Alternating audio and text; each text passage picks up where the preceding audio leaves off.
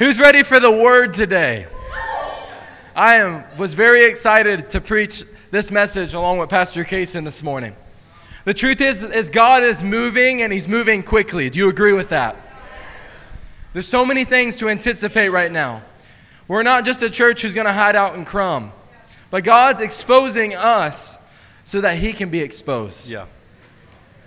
The truth and the reality is that if we're exposed, the hope is that they would see Christ through us. Are you ready to do all of His works? Yes. Praise God. His miraculous deliverance is happening here in our midst right now. Yeah. Last week, Pastor Michael preached a message called Burn All the Ships, Cast Out All the Demons. Who was blessed by that? Yes. People don't realize it, but we need deliverance more than we think we need it. Yes. There were so many bits of demonic oppression still left in my life. But guess what? It's not there anymore.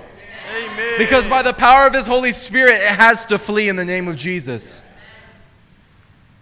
Today, church, we're expecting the same exact result. That today, God is going to continue to show us areas in which our, eh, within our lives that He's going to continually refine. Come on, who's up for some refinement this morning? I tell you what, even this morning as we were worshiping, God was beginning to refine my heart. If I just slow down for a minute, He's good enough to show me areas in which He wants to help me. There's no better thing than Jesus Christ Himself coming up to you and saying, Son, let me help you along the way. Church, I want to let you know that this message today is meant to help us. It's meant to encourage us. It is meant to propel us towards all of His good works. Today, we have a challenging message for you, but it will lead to life. Amen? Yes. Today's message is titled, Don't Be Afraid to Get Wrecked. Don't be afraid to get wrecked. Come on, who's ever been wrecked before in the spirit? There's been many times wherever I get into the Lord's presence and He just wrecks me. For some of you, this is common language because we use this word all the time uh, around, in particular, spirit filled Christians. But for the people that don't know what we mean by wrecked, you will by the end of today's message. My encouragement to you this morning, church, is that we're supposed to be wrecked. Because when we're wrecked, the good Father puts all our pieces back together and we start moving in the direction He's intended for us. Yeah. Who wants to get wrecked today? We have some scriptures from you from out of the law, the prophets, the writings, the gospels, the epistles, and revelation. Can we share it with you? Deuteronomy 12, 2 through 5.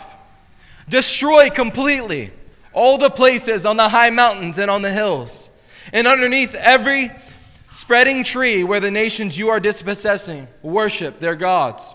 Break down their altars, smash their sacred stones, and burn their Asherah poles in the fire. Cut down the idols of their gods and wipe out their names from those places. Yeah. You must not worship them the, uh, the way, you must not worship the Lord your God in their way.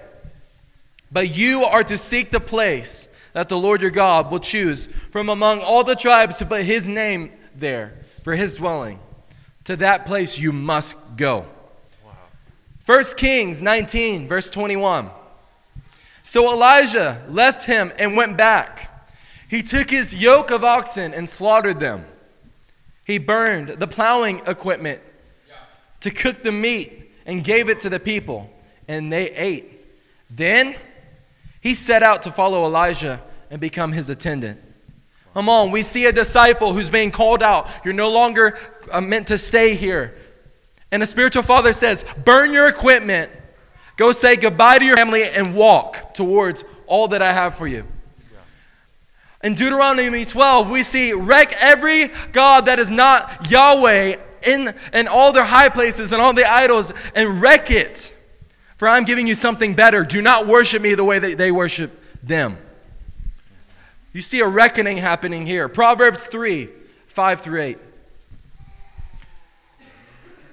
Trust in the Lord with all your hearts, amen? amen? And lean not on your own understanding. Come on, how many times have we leaned on our own understanding?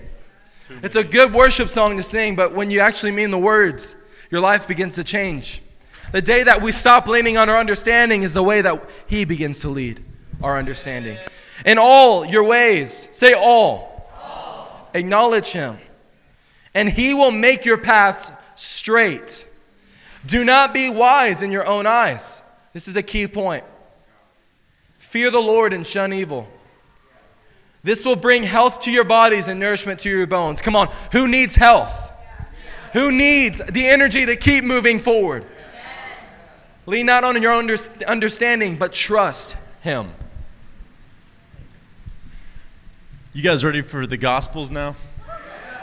Matthew chapter 16, verse 24, Jesus said to his disciples, If anyone wishes to come after me, he must deny himself and take up his cross and follow me. For whoever wishes to save his life will lose it, but whoever loses his life for my sake will find it. For what will it profit a man if he gains the whole world and forfeits his soul? Wow. Or what will a man give in exchange for his soul? Why would Jesus be looking halfway through our record of the of the book of Matthew, the Gospels according to the according to Matthew, and say, what what would a man exchange his soul for?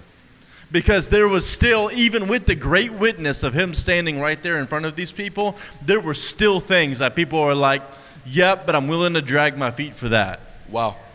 I'm willing to not run with you, Jesus, because of this, or because of them, or because of this reason that I have, or, or this thing that I treasure too much, or whatever.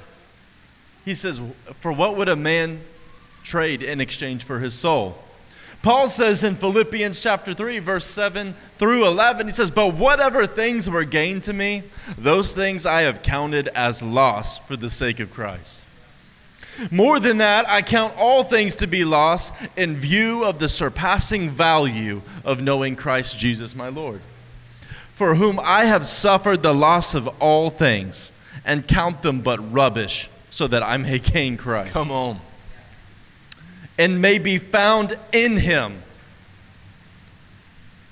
Y'all got to make sure you're catching that this morning. There is a big, big difference that most of the quote unquote Christian world today does not understand.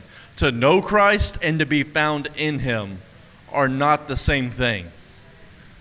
Paul said those things separately.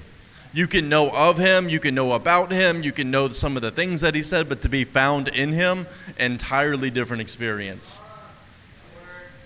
says, It may be found in him, not having a righteousness of my own derived from the law, but that which is through faith in Christ, the righteousness which comes from God on the basis of faith.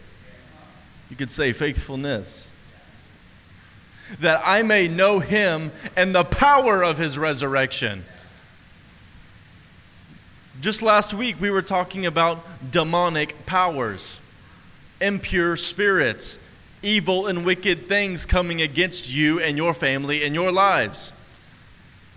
I don't know about you guys, but I saw many people in here set free from not the ownership, but the influence, the power, the authority, the whispers, the shouting of demonic things in their lives. We're not talking about whether or not Jesus or a devil owned your house last week.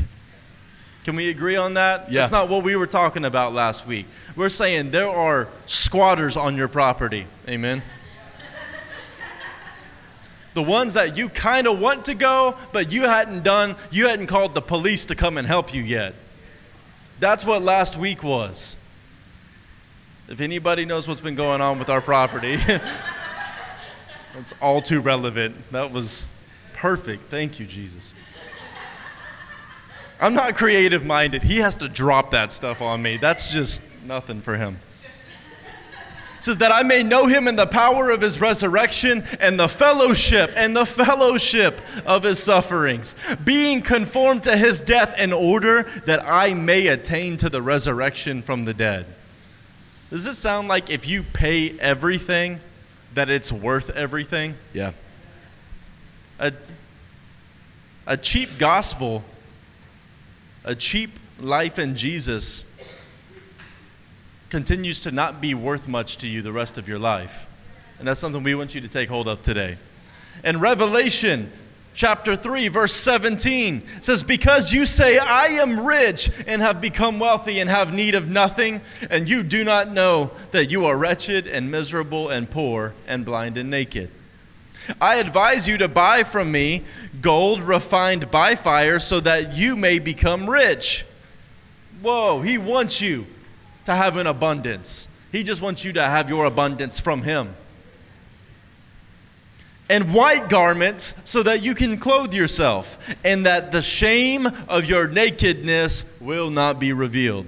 And eye salve to anoint your eyes so that you may see. Those whom I love. Did that sound like a harsh start there in Revelation chapter 3? It's not.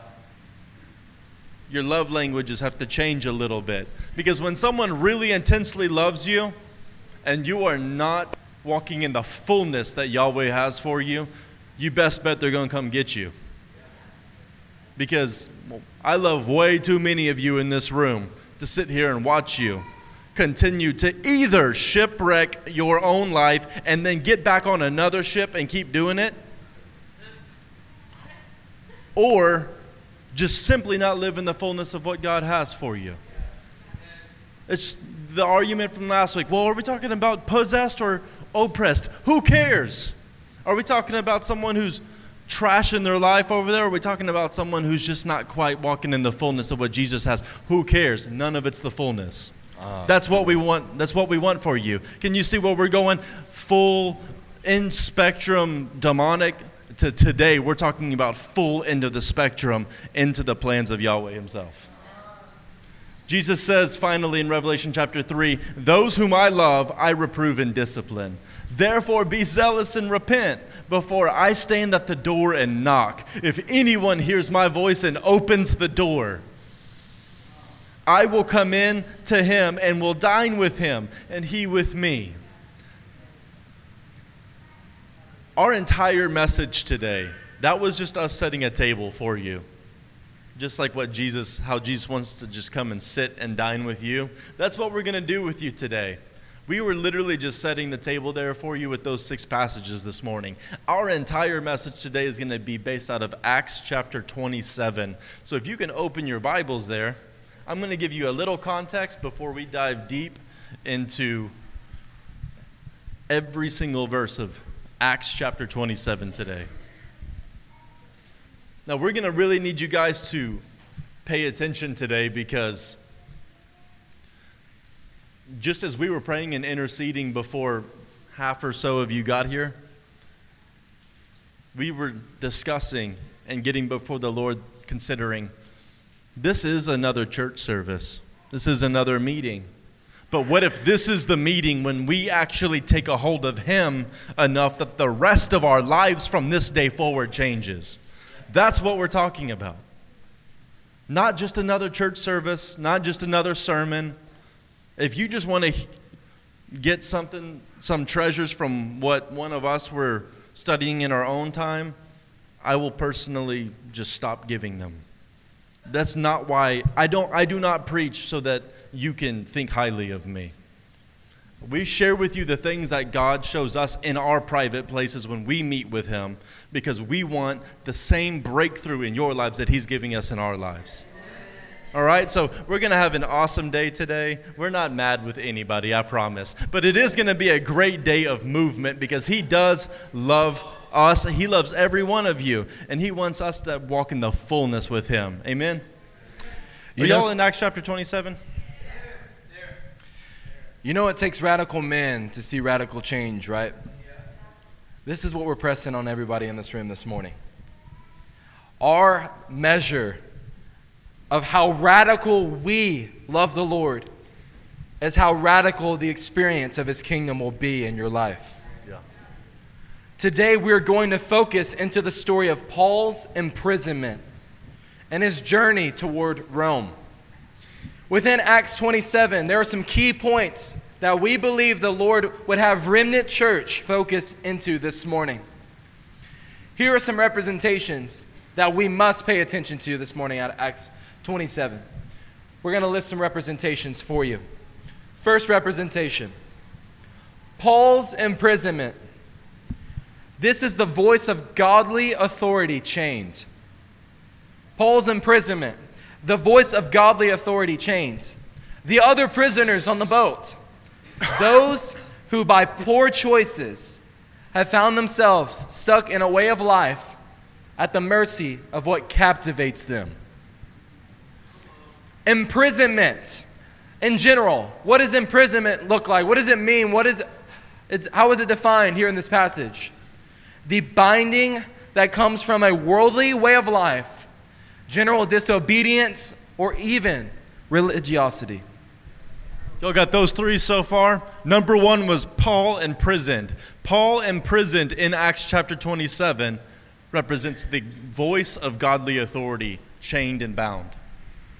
The other prisoners are those on the ship who got there because bad choices, poor decision making, right? Those who have, have themselves stuck in a way of life that's at the mercy of their captors. Imprisonment itself is the binding that comes from a worldly way of life, general disobedience, or even religiosity. Today's story takes place on a prisoner ship. Okay? The ship itself, the vessel, is the way of life, the religious institution, or the method you find to be the only way to get safely from point A to point B. Now, we have folks in this room from all sorts of backgrounds, and I love it because we're going to pick on all of them today. If y'all know me at all, I am about as anti institutionalism as it gets. Um, it's almost like a Christian anarchy kind of thing. Except I've come to learn that the governance that God has set for the church is, well, what He said. It's ordained. Yeah. He desired that apostles, prophets, evangelists, shepherds, and teachers would be equippers to everyone that's equipped and walking out the will of God in the church, right? We've all heard that before. We've preached fivefold ministry in this place before. But whether you are coming from an institutionalism background or whether you're coming from a disgruntled church member background that can't trust people anymore, today your ship might be the way of life, a religious institution, or the method you find to be the only way to get from point A to point B. Let that challenge you today. The wind, this is, uh, this is the fun part, I promise. The wind, the leading of Holy Spirit, the direction, the leading and moving that comes from Yahweh, not to be confused as an ungodly destructive force. Not to be confused as an ungodly destructive force just because it brings a moment of wrecking. We're not trying to save punchlines for you today. We're giving you all we're giving you the whole key right up front, glossary of terms, the whole shebang you'll be able to allude back to this just fine. We want you to track with us today as we go line by line through this. The last one, though, the last presentation is the land. The land, or in this case, the island of Malta or Melita, is the place, the environment, or the circumstances He has ordained you to land in that the voice of godly authority may be unchained. See, too often we are we put ourselves in these stories, right? You're going to listen to Acts chapter 27 today, and you're going to think, man, I'm just like Paul. Somebody's chained me up and put me on a prisoner ship. No, you're not. Probably not. Probably not Paul. You're probably somewhere in the category of one of the other prisoners on the ship that you're walking through life with some less than desirable things going on because of your poor decision making. Will and I were just talking about that before. He's like, What's more dangerous than the devil? Right? Your mind, your bad decision making, and your emotions, right? These things can get so out of order that all of a sudden, what's worse than something demonic controlling your life? God putting your life back under your decision making, your control, but you're so unstable, you can't ever find yourself within the will of God. We're not talking about you being influenced by demons away anymore. We're talking about foolishness now. We're talking about just not living within the will of God. And we can all get challenged on that, right? Yeah. Have any, has anybody ever made a foolish decision in here before? Has anybody ever found out that they were wrong before about something? Well, we were really challenged by this this week, so we hope that you just share in our burdens in this message today. Are y'all ready for Acts 27? Start in verse 1.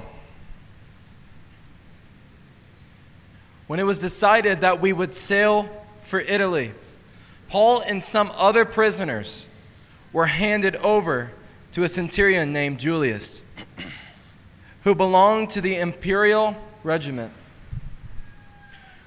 We boarded a ship from Adramyttium, about to sail for ports along the coast of the province of Asia.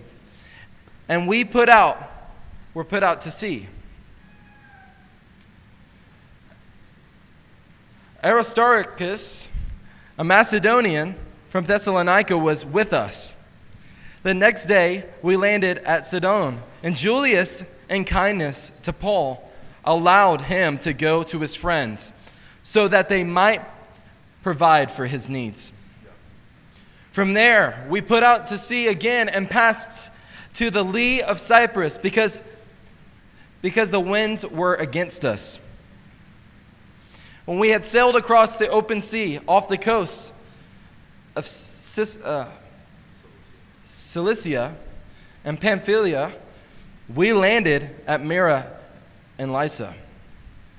There, the centurion found an Alexandrian ship sailing for Italy and put us on board. We made slow headway for many days and had difficulty arriving.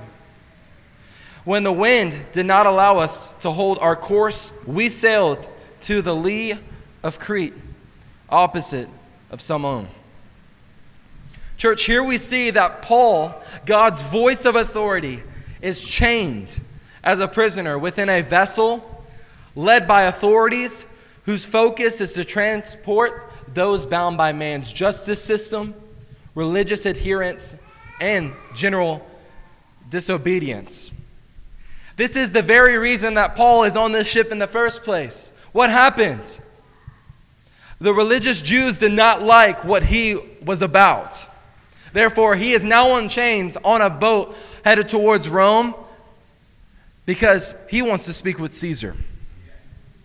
Can we tell you today that you can be a righteous man of God, led by Holy Spirit on the same ship with those who are slaves in the exact same place? I think you're going to start to see today that it has a lot less to do with the boat itself and it has a lot more to do with what voice is in charge. Keep listening as Pastor Devin takes you through this. Let us not be fooled today that the vessel or transportation used here was the issue. Instead, it was absolutely the authority in which it steered. Think about this who was in control of this boat in this very moment? We cannot see the ship as the problem, but instead, we have to come to grips that it was the one who governed it. See, within our carnal minds, church, we always tend to blame the circumstances or even the method before pointing to the captain as a source of the problem. Wreck my ship, Lord. Destroy my enemies, Lord. Calm the storm, Lord. But never consider that the one steering the vessel may not actually be guided by the wind's intended direction.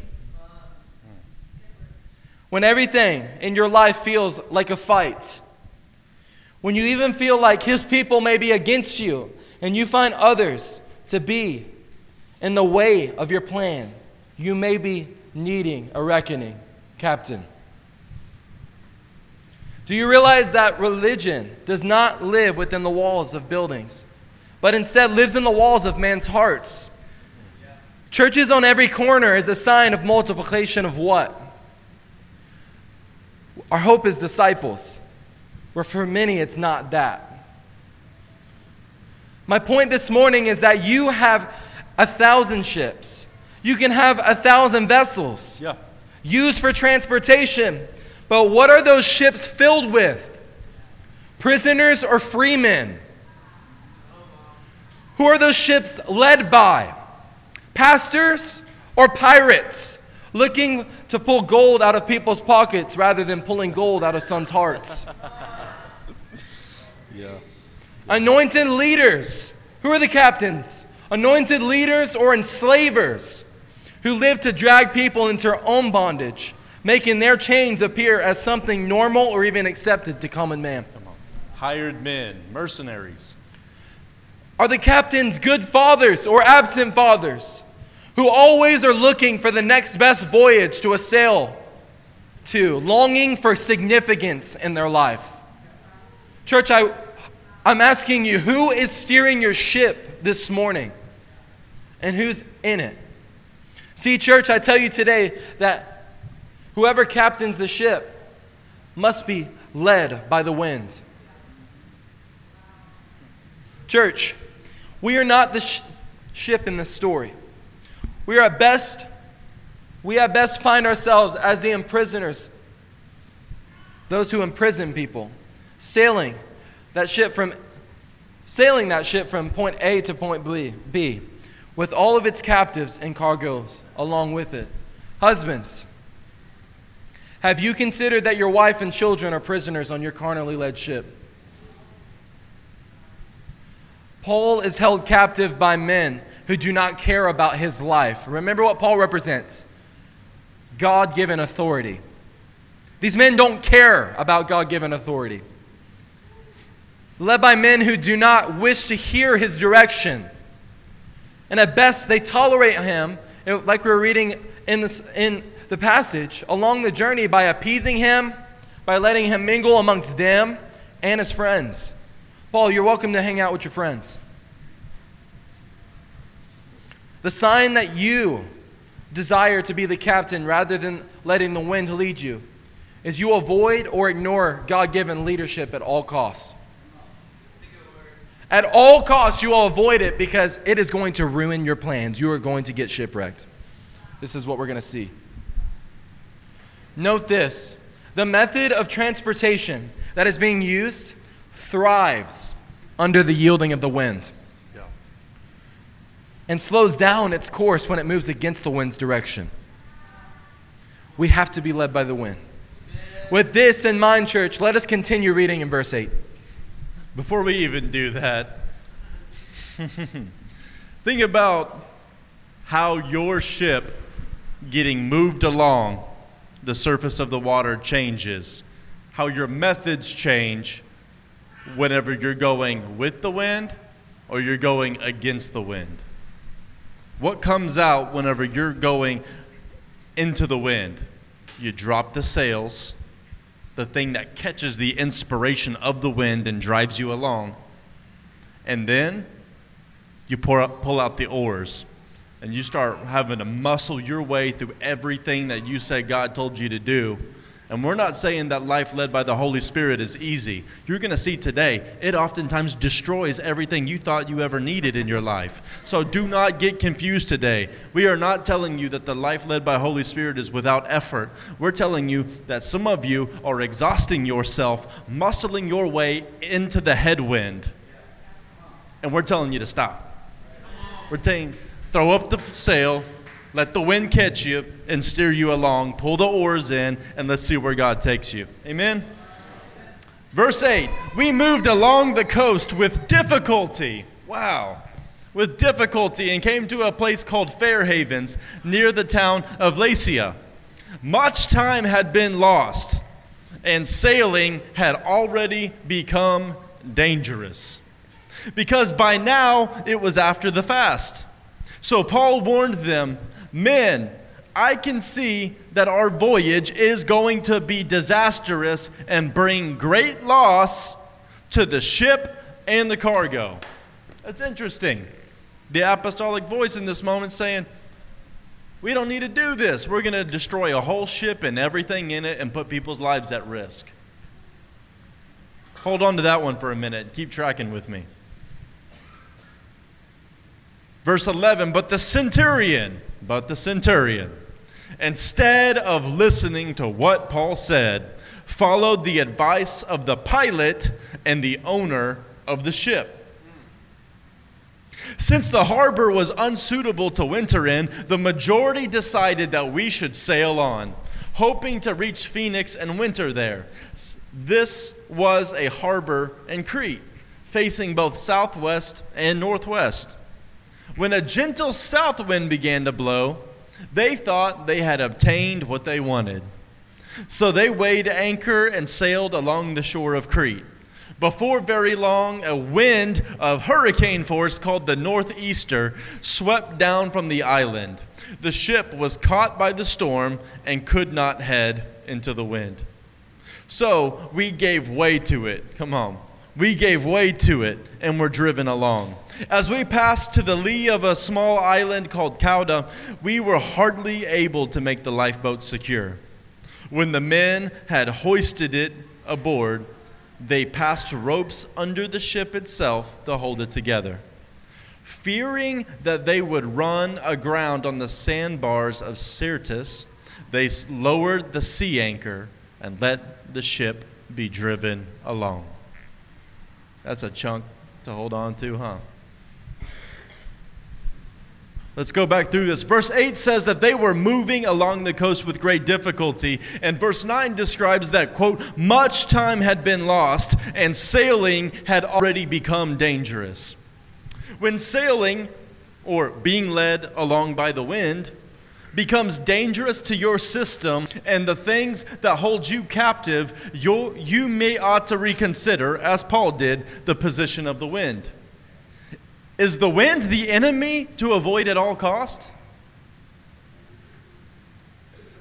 Or is the wind the very force that will cause the wrecking that must happen to see the true exchange in authority on that ship? This is why, in many places, we were not upset about some of the things that happened during COVID we saw exchanges of authority begin to happen in different places. We saw sons and daughters go out from commercialized systems where they were rats on a wheel getting put into fathers' houses. We saw people who took a break from the system and, and then found a little home where people were meeting in a living room. It was times like this church, that the wrecking that sometimes just looks horrible across the world, God is working in it. We're not saying He wants to just destroy everything. We already said it's not about the ship.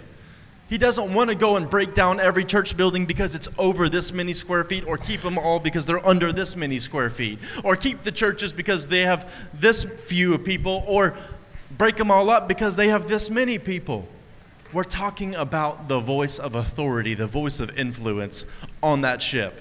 But if the voice of authority on that ship will not hand it over to the man of God in the situation, then it has to be destroyed. If that vessel is being run by the wrong voice, God will destroy the vessel so that there can be an exchange.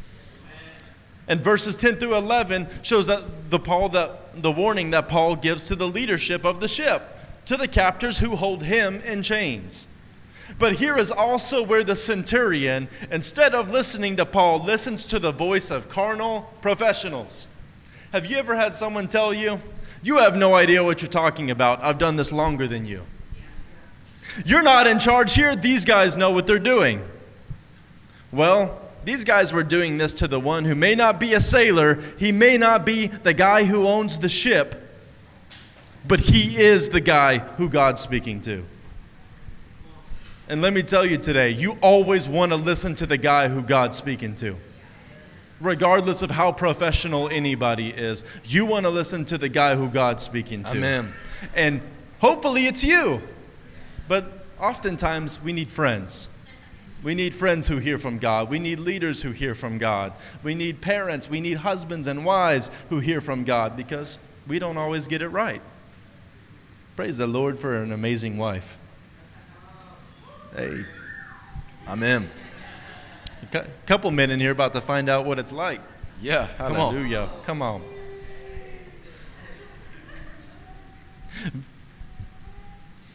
In verse 13, the issue with being led by anything other than the voice of God, of godly authority, for example, spiritual led, spirit-led leaders in your life, spirit-led spouses, or spirit-led parents, is that you will only take solace, you will only ever feel at peace in shalom whenever the wind dies down. It said that the wind died down and they thought they got what they wanted. The weather outside changed. Now I'm joyful. Yeah. The weather outside changed and now I'm sad. I love Help this man. Lord. I'm just I'm just messing with him. No, it's like, well, the bank account's low, so just throw out all voice of God in my life and just go for whatever keeps me alive. I'm going straight survival mode. Get out the oars, drop the sail, because clearly God doesn't know what He's doing. Or, wow, we, we can't find a venue. So we should go figure it out on our own power. We should we got to start calculating, see how much money we have in our bank account, see how much the money the church has to get a different venue. Dude, And we can even Airbnb our, our extra bedroom in our house. What? We can muscle our way through this whole thing, or you can throw up the sail. Because whenever the wind dies down, that's actually whenever you're in trouble in your life. You ever watched a movie about sailors stuck at sea and the wind's not blowing? And they can't get anywhere? And they're starving in the open sea? When the wind stops blowing, that's actually when you're in trouble. Have you ever read Mark 4? We're not going to go into it today, but there's a story about disciples following a rabbi named Jesus. And they're on a boat and they're freaked all the way out because of the wind and the waves. They go and wake up this dude from his nap. Okay? They're like, Rabbi, you don't even care what's going on. And he's like, You have little faith. And he tells the waves and the winds to quiet down, but not because the wind and the waves were a bother to him. It's because they couldn't handle it. That's why he calmed them down. He was snoozing, doing just fine. I feel like Mr. Pop's back here. He's like that. He's like just enjoying the ride that Jesus has for him. He doesn't care about any troubles going on. I want to be I want to grow up to be like him for sure. Man. He has a big old smile on his face every time. I, he smiles more than I do, and he's definitely gone through harder things than I have. In verse, in verse 17, it said, When the men had hoisted it aboard, the lifeboat, mentioned at the end of verse 16, they passed ropes under the ship itself to hold it together. Uh, y'all already know where I'm going. Like, see, we're not holding punchlines for you. You know exactly where we're going with this. They brought the lifeboat on board to protect it and then tied ropes around the whole of the ship to hold it together. Fearing that they would run aground on the bar, sandbars of Syrtis, they lowered the sea anchor and let the ship be driven along. Wow, that one's got a lot in there for you. Verse 17 Oftentimes, when we feel that our way of life itself is being threatened, the first thing we do is we start to secure the lifeboat. You start, see, the lifeboat is looking shaky out there. That emergency fund that you have, that extra, extra savings account, starts dwindling. So, what do you do? You pull it close. The exit plan you might have had in your mind, you start pulling that dude real close, making sure that nothing's going to mess up that exit plan. What about the history deleter on Google? Yeah. Start Pull pulling it real really close. close. Or whatever lifeboat, that, that little way that you have to slip out from the situation that you're in, that's what we're talking about. The first thing we do is we secure the safety of our exit plan. We start to hold it closely so that we have a way out from the experience itself of the wreckage. Please track with us today and envision yourself as one of the sailors or as one of the prisoners, whichever one fits your story right now. You know better than I do. Imagine yourself on that ship. okay? And consider that the experience of the wrecking of that ship is actually what God wants for your life. It's not about the ship. I guarantee you, we're going to have real moves of God start to break out in some of these 150, 200 year old church buildings downtown. Yeah. And it's going to be sick. We're going to have like stained glass and pews again. And it's not going to be stale as some old pita bread in there. It's, it's, it's going to be awesome. Everything going on in there is going to be awesome. It's not about the ship, it's not about the method. It's about what is driving the ship along, who is making the choices on that ship. Listen, you know how, you know how we you know how we know that Yahweh is not only interested in destroying a certain method? Because when men have impure motives, they will always find a way for a new method. When he crashes when God crashes their ships, they always find another one to jump on. Yeah. When the reckoning day of wrecking finally comes, they always find a lifeboat. They always find a lifeboat out just so they can continue in any other method other than that which comes from a man motivated by his prayer closet.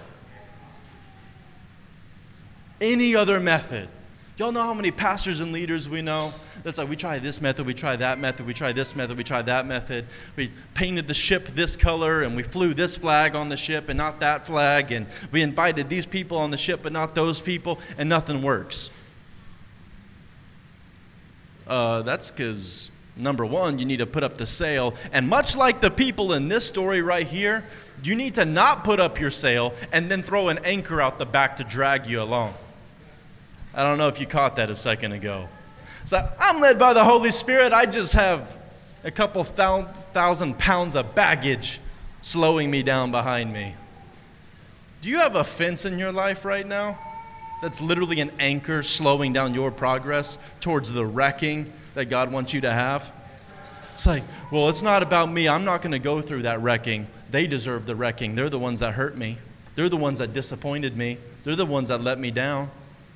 They deserve the wrecking, not me. I'll take this lifeboat out. It's interesting. Every time I meet one of those people, they never find a place to call home. And they're always upset with somebody. Always. So we want to challenge you today that just maybe, just maybe God wants us to go through these things. I cannot tell y'all how many times from myself I have had to go through these things whenever I avoided him blowing up my whole system and him taking charge over my life again, when I avoided that, I always was jealous of the guys that I saw sitting right there next to Jesus like they were best friends. I tell you, whenever I'd read my Bible, John the Beloved was always the one I was most jealous of. I'm like, how come he gets to be so close? How come Peter gets to be so close? How come James gets to be so close? That's not fair. What about the other guys? I was one of those guys that was always advocating for the other guys, that it wasn't fair to them. Well, I don't know what to tell you. Those are the ones that Jesus chose, and those are the guys who laid down the most to be that close. I don't know what to tell you. I'm done being the guy offended on behalf of everybody else who doesn't feel that close. What we can say is we're all going to get on this ship together, let the wind drive us, and we're going to have a good old time. If he wants to put us out into open waters, we'll go into open waters. If he wants to drive us onto a sandbar and destroy the ship, at least we're still together and God's leading us along. Can we see that we want to be people led by the wind? Yes. Amen. Somebody say, It's not about the ship. Let's continue in verse 18. We took such a violent battering from the storm that the next day they began to throw the cargo overboard. Come on.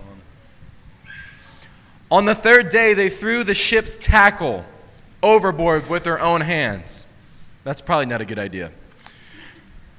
When neither sun nor stars appeared for many days, and the storm continued raging, we finally gave up all hope of being saved.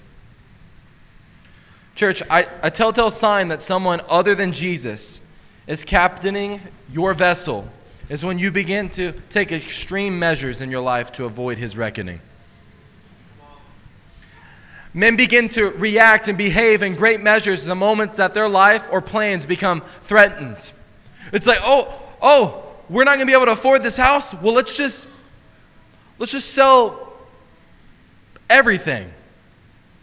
Oh, we're not going to be able to do this. Let's just go ahead and sacrifice our friendships in order to get where we need to go. Oh, we're not going to be able to accomplish what we need to accomplish. Well, forget the tools that these people teach me. I'm, it's bondage on me. I'm just going to keep moving forward.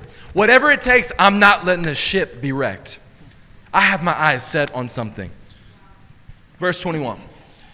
After the men had gone a long time without food, Paul stood up before them and said, Men, you should have taken my advice. They're like, Really? Not to sail from Crete. Sometimes voice godly, of godly authority sounds like that, though. They just keep telling you the thing. That's the simple thing that you just didn't want to hear. The one thing. And sometimes it looks like, hey, you shouldn't have done that. And you're like, you either say, what you should say is, amen. Men, you should have taken my advice not to sail from Crete.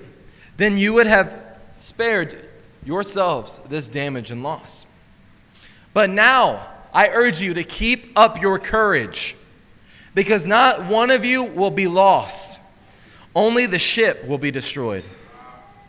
Last night, an angel of God, who I, whose I am and whom I serve, stood beside me and said, Do not be afraid, Paul.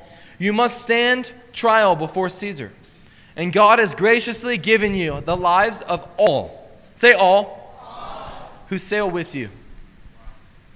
So keep up your courage, men, for I have faith in God that it will happen just as He has told me. Nevertheless, we must run aground on some island. We're going to have to wreck this ship. Take courage. Have heart. God is going to save your life, but everything else has to be wrecked with it. Take courage. But hey, guess what? You still got to get wrecked. On the 14th night, we were still being driven across the Adriatic Sea when about midnight the sailors sensed that they were approaching land. They took soundings and found that the water was 120 feet deep. Did y'all know that they had sonar like that back then? That's nuts. Like, that's incredible. They had that technology, and it gave them hope that they were getting close to land. It's probably like how whales do it. They probably just yelled in the water, like 120 feet. A short time later, they took soundings again and found it was 90 feet deep. Come on, there's a progression. You're moving towards something. And these men, they're starting to get scared. Fearing that we would not be, that we would be dashed against the rocks. They dropped four anchors from the stern what? and prayed for daylight. No way. Man, we're getting closer and closer. Paul said we're going to live, but oh God, he's, he's, we really do have to get wrecked. Oh no, I'm going to start dropping anchors along the way so I can start dragging my feet so I don't end up at the altar that God's called me to. Four times the resistance, but at least I got my sail up. Paul, we're going to do it, we're going to do it, but you're dragging your feet the whole time and you're afraid and you're missing the beauty uh, in this experience. That an angel of the Lord comes and says, Son, you're going to be okay, but I need to take everything from you. And you're saying, Everything?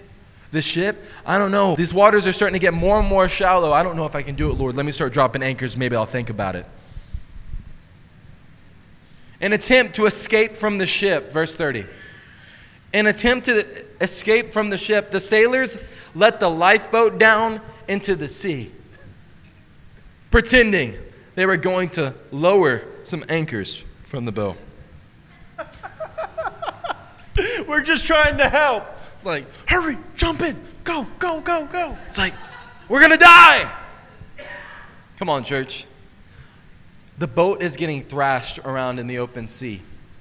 Death is at your door, and God, and a God given voice of authority, is there to reassure you that though you are about to get wrecked, you will come out alive on the other side. Do you trust Him? You know what the Holy Spirit's speaking to you right now? Yield. And if we can yield to the wind, He's going to do something beautiful. Keep your courage, men. Yield to the reckoning, because if you do, you will come out more alive than you ever have been before. Yeah. How amazing would it be that in a time that you believed you were going to die, someone on the boat will tell, tells you that an angel of the Lord told them that you weren't going to die. This should be a relief to those who were on that vessel. But when this reckoning became that much closer, you can see that fear revisits them. How many times in your life have you been walking towards a reckoning, a season of um, abandoning the things that you were and, and entering into all that God's called you to be? And then that fear begins to rise up in you again. Is it truly worth it? Will I actually live? Church, I tell you the truth. That voice will never leave. But if you walk away from it, it can no longer have voice in your ear. Today, we're walking away from that voice that says, drop the anchors. Come on. I'm sure many have experienced this before. God is faithful to show you areas within your heart and with your daily life that He is asking of you. You begin to move forward towards His altar and move to, to, forward towards freedom for what? From that which holds you captive. But an overwhelming worry and fear causes you to drop excuses like anchors to why now is not the time or now is not the right place. Those are anchors. Just get wrecked. In an attempt to escape from the ship, you look toward a backdoor escape or even drop four to five excuses to slow down the conviction that is beginning to overtake your heart. Church, do not be afraid to get wrecked. Listen, as, um, as one of a few in this room who have given everything to see this move of God supported with time, energy, resources, whatever it takes, because nothing's our own, right? We're telling you that I'm telling you personally from my life, with every hour, with every sleepless night, with every pain in the rear end disciple I've dealt with, hallelujah, who I love a lot, with everything that I've ever sown into this place, I would be okay if Jesus said, I got to take it all. New direction. Because I trust him that much.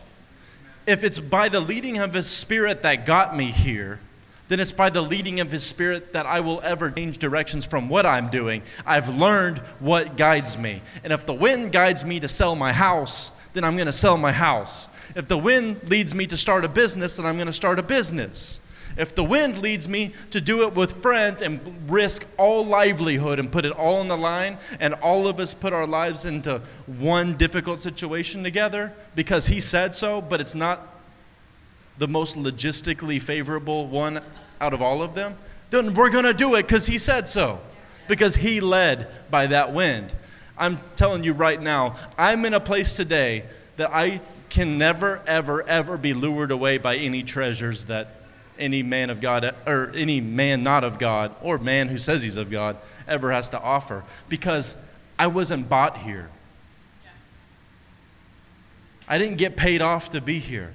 I gave to be here. But you know why folks leave and run and move so easy? Because they didn't sow. All they ever did was take. They're just looking for the next best offer down the road from the next church. When you get sown into the work and you're willing to let everything get wrecked, I'm telling you, you will spill your blood to see that work come to full, fully alive. You will spend the most hours in your prayer closet. You will get revelation from heaven that no one has ever heard before because God wants that work to come alive and to thrive and to be generational and then get handed off to sons. Come on, y'all. This is what we're talking about. Then Paul, Y'all remember whenever those guys were trying to jump onto the lifeboat and sneak away? This is how Paul handles it in verse 31. Then Paul said to the centurion and the soldiers, Unless these men stay with the ship, you cannot be saved. He's like, It's all or nothing. yeah. So the soldiers cut the ropes that held the lifeboat and let it fall away. That is a great, Amen. great start. Yeah. Just before Paul urged them all to eat, uh, just before dawn, Paul urged them all to eat. He says, For the last 14 days, you have been in constant suspense and have gone without food. You haven't eaten anything. Interesting. It wasn't just a fast that was going on that was keeping them from eating. We'll get back to that. Now, I urge you to take some food. You need it to survive. Not one of you will lose a single hair from his head. After he said this, he took some bread and gave thanks to God in front of all of them. Then he broke it and began to eat. They were all encouraged and ate some food themselves. Wow. Finally, listen to the man of God and you get some food and encouragement. Sounds like a church service at Remnant. Verse 36 They were all encouraged and ate some food themselves. Altogether, there were 276 of us on board. When they had eaten as much as they wanted, they lightened the ship by throwing the grain into the sea. Can I tell you that you can be starting to make the right decisions, and it still does not mean that you're making all the right decisions? Like, you can be on the right path, but like be walking like this along the way. Like, I'm like, okay, this is just getting silly at this point. When they had eaten all they wanted, they began throwing the grain into the sea. When daylight came, they did not recognize the land, but they saw a bay with a sandy beach where they decided to run the ship aground if they could, at least in the NIV. Depending on your translation, there's still just this conditional tense on this entire verb right here. We're going to try, if possible, maybe, if we can. If it's what the Lord wants, God spoke it through Paul like two days ago. Yeah. It's going to happen. Why are you still avoiding the situation? Let your ship get wrecked. This is where things start to get better. Verse 40 Cutting loose the anchors, they left them in the sea. Come on. At the same time, untied the ropes that held the rudders together. They then they hoisted the foresail to the wind and made way for the beach. Come on, this is a group of people that are on the right track. But the ship struck a sandbar and ran aground. The bow struck fast and would not move, and the stern was broken to pieces by the pounding of the waves. The soldiers planned to kill the prisoners to prevent any of them from swimming away and escaping. Wow. Y'all ain't ready for that teaching yet. If you want to talk about that after church, we'll talk about that after church. But the centurion wanted to spare Paul's life and kept them from carrying out their plan. He ordered those who could swim to jump overboard first and get to land, and the rest, they were to get there on planks or on pieces of the ship, and this way, everyone reached land in safety. Listen, we're in our final passage here, but I need you guys to absolutely stay focused to the end of this as we come to a time of response together here in this room. Listen to me today because there's some serious stubbornness in this room. And I know Jesus well enough that the right ears will even hear this on a podcast too. Escaping out from every difficult wrecking never actually provides you the change that you need. Think about it. Selah. It was always about putting the right voice at the pri- as the primary driver in your life. In this story, the voice of apostolic leadership was bound chained, ignored, and scoffed at until everything hits the fan and full wreckage is imminent. What's interesting is that when you talk to any other man of God in a calling such, of, such as this, fueled by the spoken word of God, he will tell you many stories that sound just like this one. No, Devin, I know you think you hear from God, but I refuse to experience the wreckage to come. I won't go through it, and I won't let my family go through it.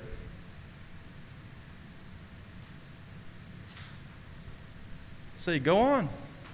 We'll intercede for you on your next go on the merry-go-round. We, this is not the life that God intended for any of us. Amen. This is not the life. If God is speaking to you through a friend, through a spouse that's led by the Holy Spirit, if He's speaking to you through a leader, it's time to wake up and listen. Amen. I have to do that regularly with Yeah. my wife. She's like, "You are, you are not listening to me right now." I'm like, "Okay, hello, I'm here. Sorry, sorry, Kendall." She's like, "We could have had this done a week ago." I'm like, I, I, I know. I'm sorry. I had to give the authority of the ship back to Jesus. I jacked it from him.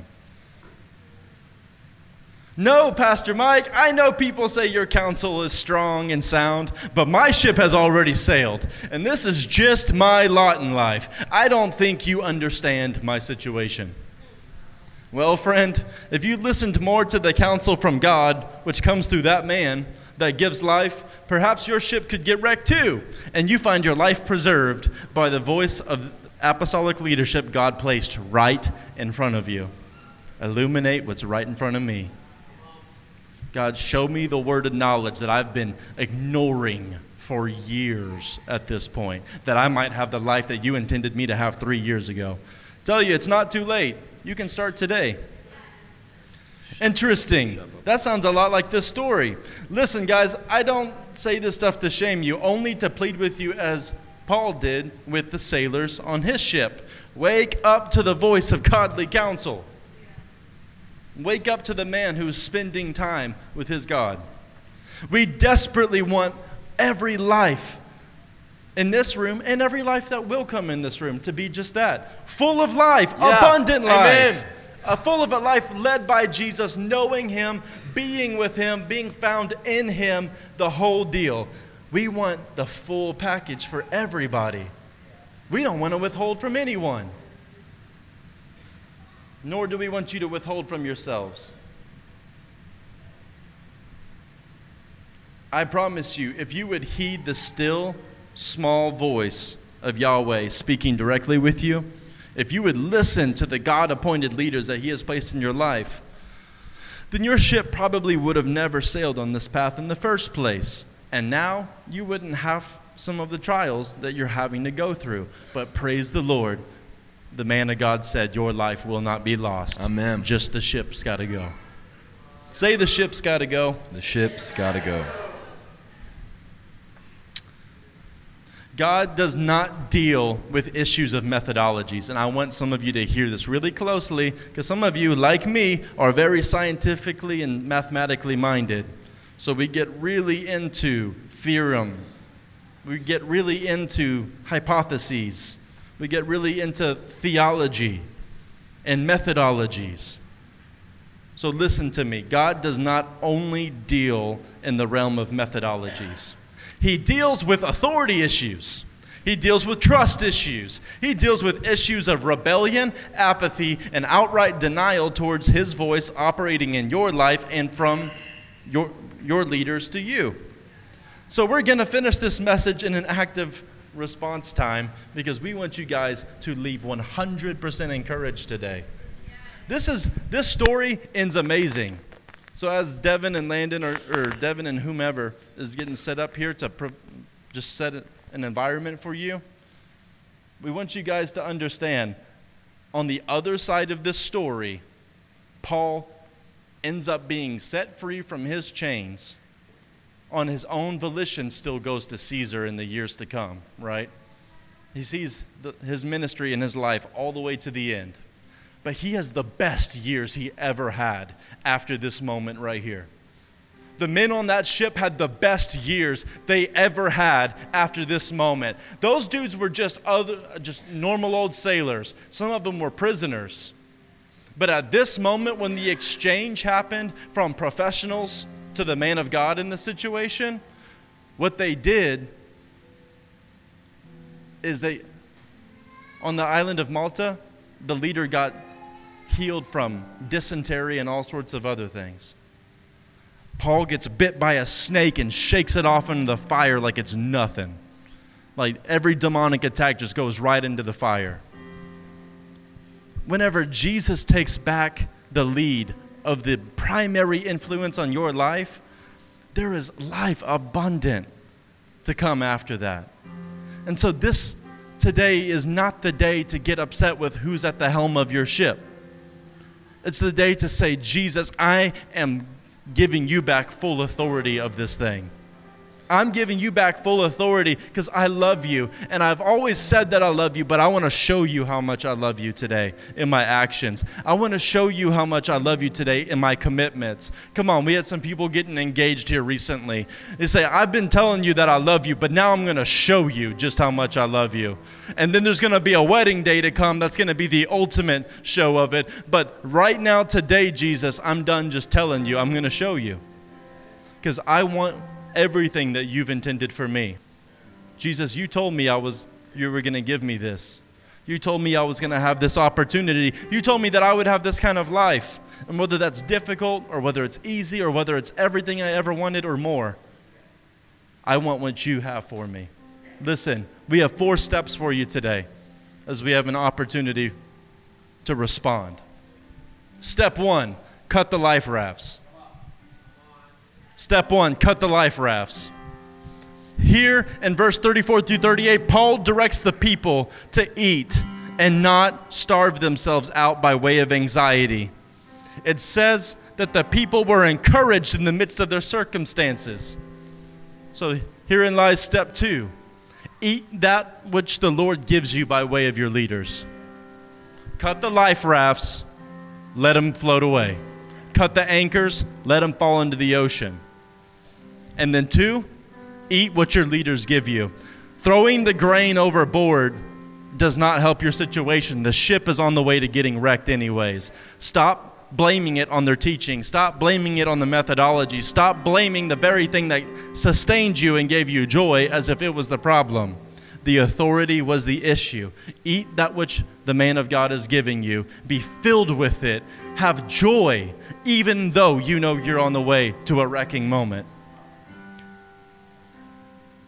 In verse 39 through 40, it says, They recognized land, they recognized the fulfillment of everything Paul said would happen, and decided to follow the instruction spoken by God through Paul. To run the ship aground as was instructed, they cut anchors, threw up the foresail, and headed to the wreck or the beach or to beach their ship. Step three is to commit to following the original instruction, instructions that you've thus far ignored. To do this, cut off all things that slow you towards the goal. What are you waiting for? The anchors in your life only slow yourself towards what is imminent. Would you rather die on your ship at sea or lose the ship and swim or float ashore to life and life abundantly? What are you protecting? The ship's going to go down anyways. Are you going to go down with it?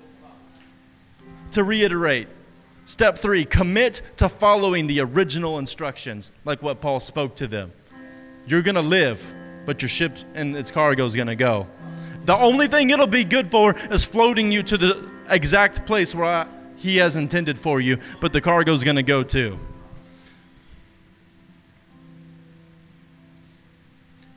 Finally, in verses 41 through 44, it says, it describes that they watched the ship battered to pieces. And finally, the leadership of the ship instructed everyone to get to shore.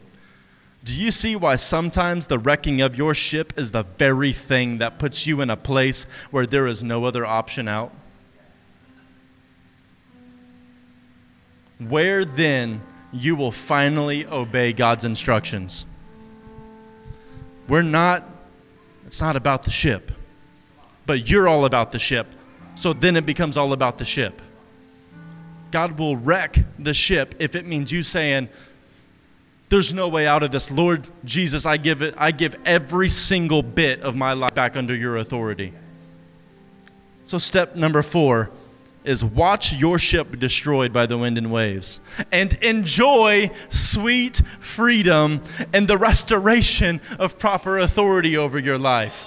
Can you take encouragement today that the fourth step in this is that you would enjoy the destruction of the thing that once held you captive on it?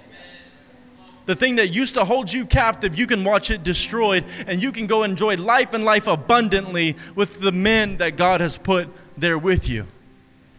Come on, there are miracles of healing ahead of you.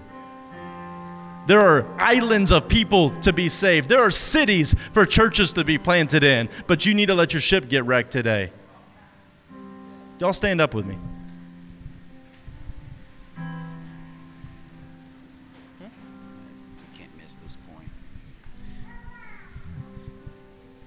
I feel like I'm supposed to share this because some of you just need a little physical witness to the Lord being here with you in this message today. Chapter 28. In case you missed it, that's right where they previously stopped. In chapter 28, verse 1 of Acts, once safely on the shore, we found out that the island was called Malta, and the islanders showed us unusual kindness. And they did something else. They built a fire. And they did something else. They welcomed us. They welcomed us all because it was raining and it was cold outside. Because it was raining and it was cold outside, they welcomed us, built a fire, and invited us all to hang out with them because their ship had been wrecked. Hebrews 12 says,